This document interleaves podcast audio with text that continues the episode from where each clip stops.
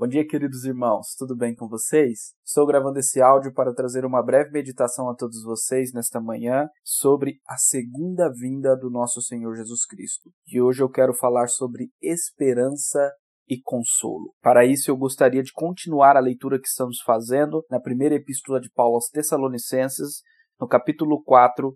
Estaremos lendo os versículos 13 a 18, que dizem o seguinte: Não queremos, porém, irmãos, que sejais ignorantes com respeito aos que dormem, para não vos entristecerdes como os demais que não têm esperança. Pois se cremos que Jesus morreu e ressuscitou, assim também Deus, mediante Jesus, trará em sua companhia os que dormem. Ora, ainda vos declaramos, por palavra do Senhor, isto: nós, os vivos, os que ficarmos até a vinda do Senhor, de modo algum precederemos os que dormem.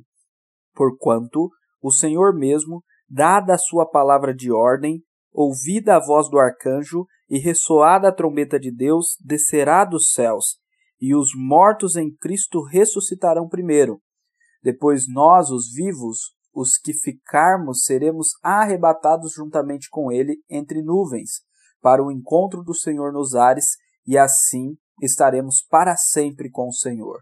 Consolai-vos, pois, uns aos outros com estas palavras. Amém. No texto de hoje, queridos irmãos, Paulo exorta a igreja a não ser como aqueles que não têm esperança, isto é, a não vivermos tristemente em relação à morte e o pós-morte, como aqueles que acreditam que a morte é o fim. Isto porque nós temos a esperança da vida eterna em Jesus Cristo. Nós cremos que o nosso Senhor Jesus Cristo ressuscitou e todo aquele que nele crê irá ressuscitar. Os irmãos de Tessalônica estavam rodeados de pessoas que não tinham esperança após a morte. Os gregos macedônios daquela época ou criam que a morte era o fim, ou criam que após a morte havia algo pior que este mundo. Além disso, eles não criam em qualquer tipo de ressurreição porque acreditavam que o corpo era mau, que a matéria era má. Paulo então vem resgatar pelo evangelho a esperança e o consolo que Cristo nos traz quanto à vida após a morte. Desta forma, no versículo 14, Paulo deixa claro que nós não nos entristecemos como aqueles que não têm esperança por três motivos. Primeiro, porque nós cremos na morte e na ressurreição de Cristo, isto é, Jesus morreu para pagar a nossa dívida, foi condenado em nosso lugar e ressuscitou vencendo a morte, dando-nos a certeza da vida eterna. Em segundo lugar, porque nós cremos que imediatamente após a morte já estaremos com Cristo, e aqueles que morreram em Cristo já desfrutam da eternidade, estando em melhor situação do que os vivos. E em terceiro lugar, nós cremos que Jesus voltará e a sua segunda vinda será a consumação de todas as coisas, a restauração de toda a criação. Então nós viveremos para sempre na presença do nosso Senhor Jesus Cristo e por isso não haverá mais sofrimento nem dor. Agora, uma pergunta que nós precisamos responder é como será a segunda vinda?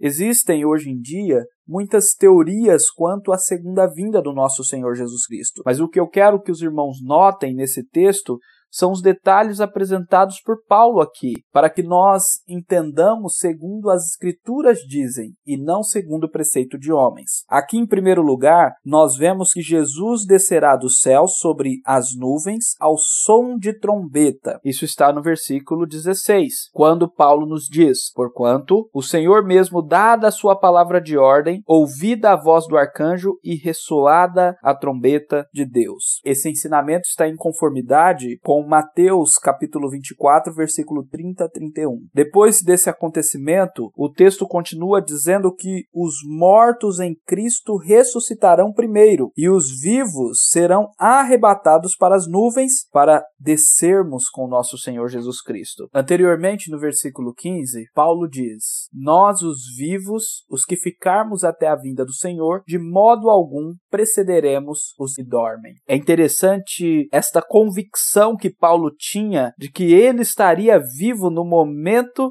da vinda do nosso Senhor Jesus Cristo. É desta forma que nós precisamos esperar a vinda, com a convicção, com a expectativa de estarmos vivos no momento da vinda do nosso Senhor. Então, Paulo está dizendo: Nós, os vivos, de modo algum precederemos os que dormem. Paulo está falando dessa maneira aqui para deixar claro que qualquer ensino que seja diferente disto que ele está falando deve ser rejeitado por nós. Ele diz: Olha, de modo algum haverá um arrebatamento antes da ressurreição dos mortos. Então, os mortos em Cristo, depois de ressoar a trombeta, ressuscitarão. Primeiro, Paulo diz no versículo 16, e depois nós seremos arrebatados. Então, esse arrebatamento aqui não é um sumiço de pessoas. Esse arrebatamento é um ajuntamento de pessoas. E isso nós vemos também lá em Mateus, no capítulo 24, 30 a 31, e também em Marcos 13, aonde é dito que os anjos do Senhor reunirão os seus dos quatro cantos da terra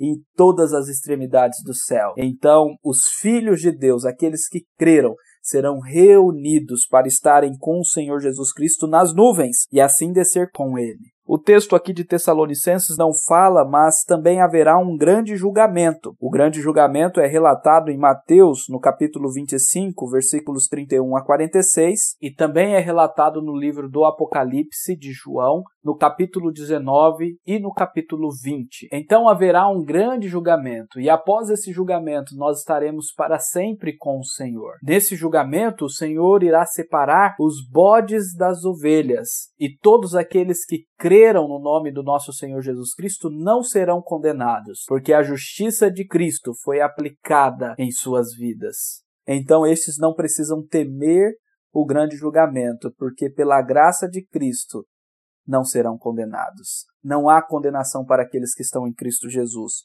Assim, nós que cremos no nosso Senhor Jesus Cristo podemos confiar e descansar que para sempre estaremos com o Senhor. Paulo então finaliza o texto que acabamos de ler dizendo o seguinte, versículo 18: Consolai-vos, pois, uns aos outros com estas palavras. A vinda do nosso Senhor Jesus Cristo deve ser motivo para nós de esperança e consolo. Consolo porque o nosso Senhor Jesus Cristo é soberano e Senhor da história e retornará para consumar a obra que ele já conquistou ali na cruz do Calvário. Na cruz, o nosso Senhor Jesus Cristo legitimou o seu direito de restaurar todas as coisas e de salvar um povo para si. Ele legitimou legitimou o direito de fazer uma nova criação no seu sangue e em seu nome. E então a sua segunda vinda será a completude dessa nova criação, quando tudo se fará novo, novos céus e nova terra, e não haverá mais dor nem sofrimento, pois não haverá mais as consequências do pecado do homem. O pecado que ocasionou toda a dor, todo sofrimento e toda angústia. Mas quando nosso Senhor Jesus Cristo voltar e estipar todas as consequências do pecado,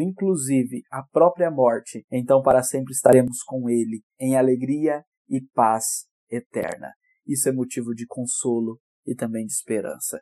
Que Deus encha o seu dia, meu querido irmão, de esperança nele, para a glória dele, em nome de Jesus.